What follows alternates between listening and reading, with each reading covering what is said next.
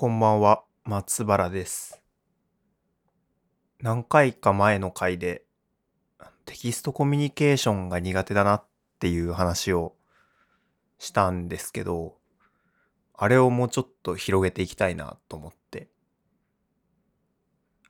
前回はテキストコミュニケーションだと、対面のコミュニケーションに比べて相手が言わんとしてることを正確につかめているか怪しいし、こっちが言うことを相手に正確に伝達できるかっていうのが怪しいっていう、その、言語的な情報だけだと、あんまり、ちょっと待ってね、ちょっと待って、窓は、窓閉めます。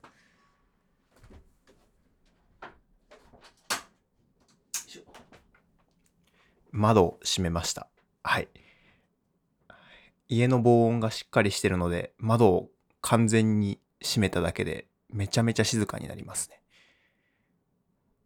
そんなのは良くて。まあ、情報、言語的な情報だけだと、ちょっと不安、ノンバーバルな身振り手振りとかを含めた方が相手が何を言ってるか分かりやすいっていうのを軸に前回は話をしたんですけどまあコミュニケーションを語るときそれだけではないよなと思って。まあテキストコミュニケーションだけじゃなくてなんかコミュニケーションって何なんだろうみたいな。コミュニケーションそのね、相手がなぜコミュニケーションを取ろうとしてるのかわからないから、こう、少なくとも、そう、わかんない。相手が何を求めてるのか全くわからないから、自分は、まあ、自分の思ったことをせめて誤解のないように伝えようっていう方向に考えがシフトしてたなって思って。そもそもの話ね、そう。そもそもコミュニケーションって何言われてみれば僕結構前のポッドキャストでも話したかもしんないんですけど自分の考えてることとか自分の感情が全然わかんないんですよね僕。自分がなぜ今この状況を快快と思ってるのか心地いいと思っているのかとかなぜ自分がこのようなことをセンスがないとみなすのかみたいなのがあんまりね分かってない。自分がなぜそういう感情を持つのかが分かってなくて。で僕にとってコミュニケーション人と話すのって結構楽しいんですけどなんで楽しいのかって言われると全く分かんない。全く分かんないなって思って。皆さんはそう人がコミュニケーションによっててどのような快楽を得るのかみたいな。皆さんはありますか？確たる理由が、まあ、パッと思いつくのだとあの自分一人だとこう自分が考えうることとか自分の感性で物事を消化するみたいなことしか起きないからそこに違った人の視点が加わると面白いっていうのはあると思うんですけどなんかそれだけじゃないよな。なんか心理的に安全なんかめっちゃ嬉しいみたいな他者の視点があって嬉しいとかじゃなくてなんかこの人と喋ってるとめっちゃ嬉しいみたいなのがあるよなぁと思って。これは何なんですかね。うん。何なんだろうなって思ってとりあえずインターネットでコミュニケーションって何だろうって調べてみたんですけどなかなかねパッとパッと正解は出てこなかった。日本コミュニケーション学会っていう学会があったのでそこのえっ、とちょっと記事とか載せてあの、無料でも読めるようなものがあったので、それを読んだりしてたんですけど、どっちかっていうと、多く研究されてるコミュニケーションと名の付くものってマスコミュニケーションのことが多そう。結構コミュニケーションが研究され始めたのが割とマスされ始めた当時はかなりマスコミュニケーションに言及されてるものが多くてでそのそもそもコミュニケーションでえっ、ー、とねそうそうそう。マスコミュニケーションのものが多くてで人間に備わってるコミュニケーション能力とは何かっていう論点の論文だと結構なんだろうな。初対面なんかね仕事上のコミュニケーション能力自分の考えてることをいかにあのうまく話せるかとかどのような人あの仕事の場で初対面の相手でも適切な人間関係を構築できるかとかなんかそういうビジネスライクな話で書かれてる論文がインターネットで調べた限りパッと目につきましたね。うん。まあ僕の調べ方があまり良くないとは思うんですけど。で、ちょっとその中で調べていくうちに、あの、友人関係における、あの、感情や活動の研究をされてる方がいまして、これ今僕が、あのー、知りたいことに近いのかなって思ったので、まあ、この、ちょっと、あの、積んどく、積んどくに積みましたっていう感じ。コミュニケーションって何でしょうね。うん。わかん、そうなんだよな。ちょっとね、わかんない。コミュニケーションによってどのような、自分はコミュニケーションに何を求めているのか、相手はコミュニケーションに何を求めてるかがわからないから、コミュニケーションを語れないみたいな状態です。ね。はい。このね、相手がどういうものを求めてるかわからない。人間、世にいる人間が何を求めてるかわからないっていうのがね、結構致命的というか、僕の大きく欠けているところだなって思いますね。うん。こう、作品を作るとき、共感性みたいなのを一つの要素として見ることがあると思うんですけど一般性共感性そこを考えられないって感じですね。周りのみんなが何をいいと思っているのかわからないから。このポッドキャストもそうですよね。このポッドキャストもそうだ。もう何回ぐらいこれ？20回は超えてるかな？30回はまだ行ってってないかな。もうすぐ30回ぐらいになるこのポッドキャストですが、何も どこにもリーチしないまま30回を迎えようとしてますね。皆が何を求めて何を聞きたいか。そして僕はそういったものに対してそういったことに対して答えることができるのかっていうのが全然わからないって感じ。うん。本来ね、あのー、ビジネスとかクリエーションの場ってそういう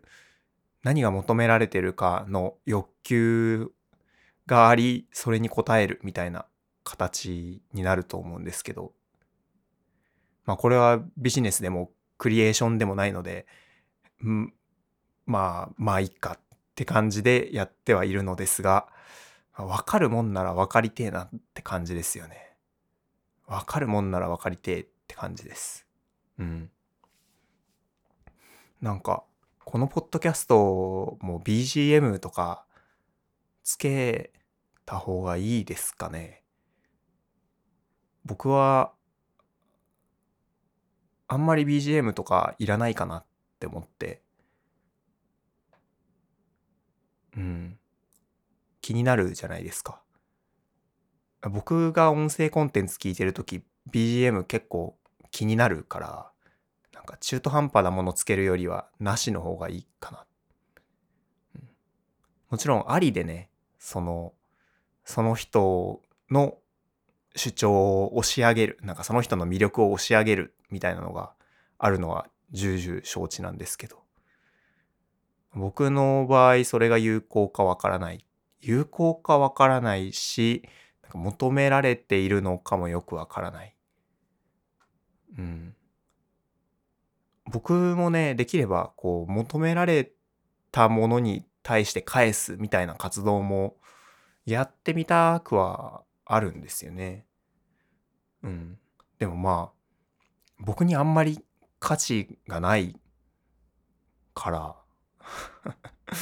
そう、僕にあんまり価値がない、僕が価値がない人間だから発信できるものが何もなくて、みたいなことも考えますね。はい。うん。このね、コミュニケーションの一個の話なんですけど、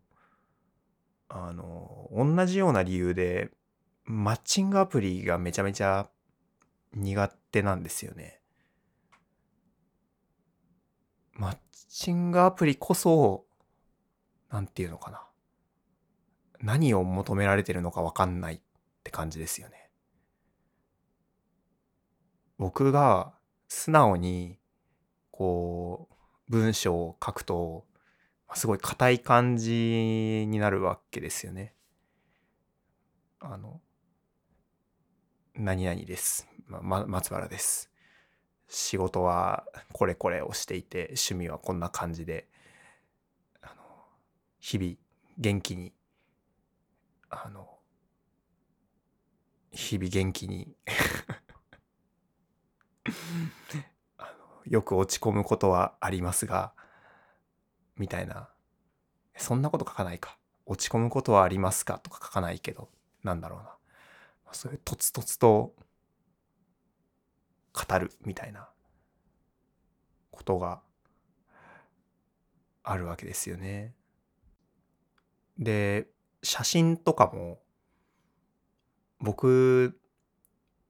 なんだろう明るくて楽しそうな写真みたいなのが自分のカメラフォルダに一個もないから美しい風景もなければ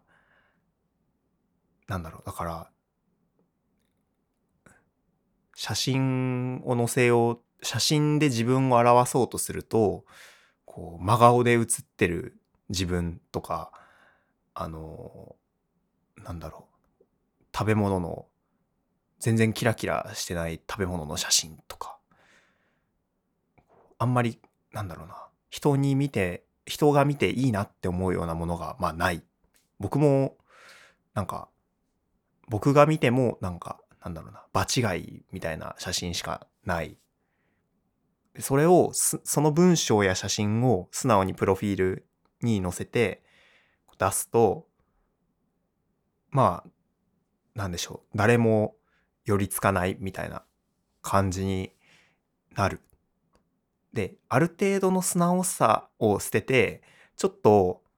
その、プロフィール文を柔らかくしたり、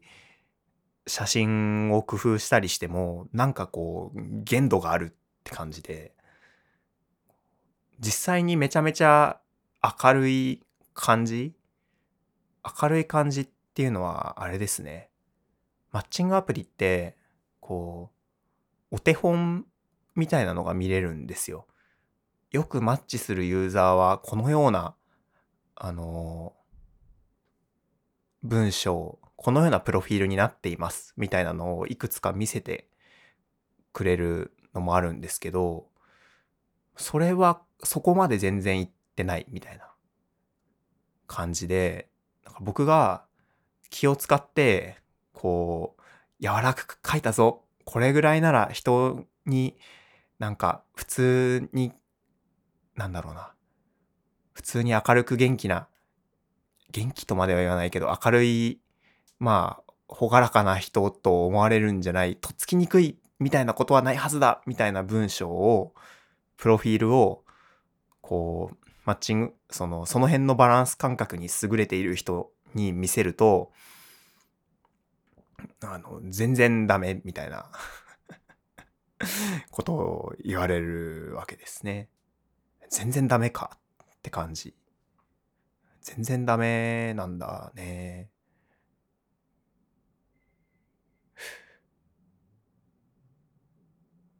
全然ダメなんだねって思いました でも、じゃあそれをやめて、その、プロフィールを、その、お手本みたいな感じにすると、今度は、あの、自分じゃなくなるわけですよね。自分じゃなくなるなっていうラインが、あ、僕には結構あって、ああいうプロフィールを書くと、完全に自分じゃなくなるんですけど、こんにちは。仕事は何々をやっていて、みんなからは何々な性格みたいな感じで言われます。もしよかったら最初はこうで、ああでこうで、こういうこと、こういう感じでお出かけできたらなって思います。もし興味が、もし、あの、何々だったら、何々お願いしますみたいな文章を書いたとて、実際の僕とその人が対峙したり、例えばテキストコミュニ、テキストだったり、電話だったり、対面であったりすると、全然違うってなるわけじゃないですか。あのプロフィール何だったんだみたいな。うん。それはちょっとあまりにも不親切かなと思って。まあ、そうしないとそもそもマッチしないっていう話は十分わかるんですけど、こうね、なんだ。まあなんか相手を騙してるみたいで心苦しい。パッケージとゲームの内容が全然違うみたいな。広告とアプリのゲームの実態が全然違うみたいな。なんかそういうのを感じてできないなって思いますね。マッチングアプリ結構何度かやってるんですけど、結構やってると思う。結構やってるんですけど、全く活用できてないって感じですね。うん。やってるって、やってた？もうなんか、さすがに諦め、自分には無理だっていう諦めがつくところまで触ったりしてたんですけど、うん。難しいですね。自分じゃなくなるラインの中で、こう、どのように手に取っていただきやすいパッケージングができる、デザインにできるかみたいなのが全然できないって感じ。マーケティングもできてない、マーケティング能力もないし、人が何を求めてるか、どういうのを求めてるかっていうのもわからないし、なんとなくこういうのかなって思っても、そこに寄せていけることも、寄せていくこともできないみたいな。で、そこに寄せていかない代わりに、こう自分の一つ突出したところを売り出すみたいなのもあると思うんですよ。なんか、なんだろう、ダークな雰囲気とか、なんか、なんだろうな、何かのことがめちゃめちゃ好きとか、か趣味がね、例えば、なんだろうな、あの料理がめちゃめちゃできるとかこう音楽がめちゃめちゃ好きでレコードをいっぱい集めているとかなんかこうそういうのが何もないって感じ。何も突出していないので別の売り出し方も特にできないなって思って。だからこれはもう売り出し方とかでごまかすんじゃなくてもう己の何もなさを受け入れろみたいな。だからもうあ諦めろって感じですね。うん。なんかね数年前まではね自分のことをちょっといいやつだよって思ってたんだけどね。なんか最近はもう本当になんかごごめんなさいって感じですね。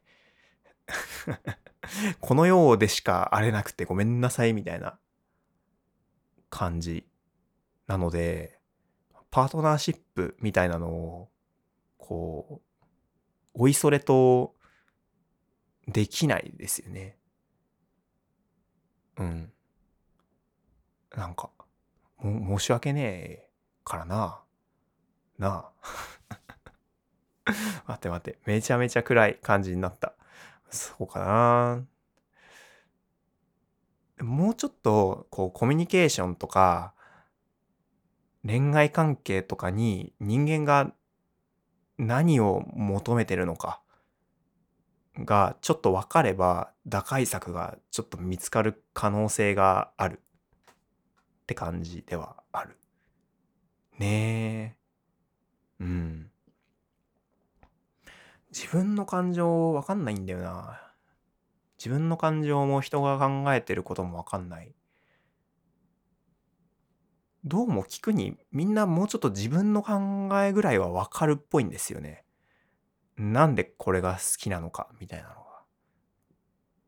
なんか、断固としてあるみたいな。うん。言語化できなくてもあることはわかるみたいな。自分はなんかもう、もやの中にいて何もつかめないみたいな感じです。はい。じゃあ今日はこの辺にしておきましょう。それでは皆さん、おやすみなさい。またお会いしましょう。さよなら。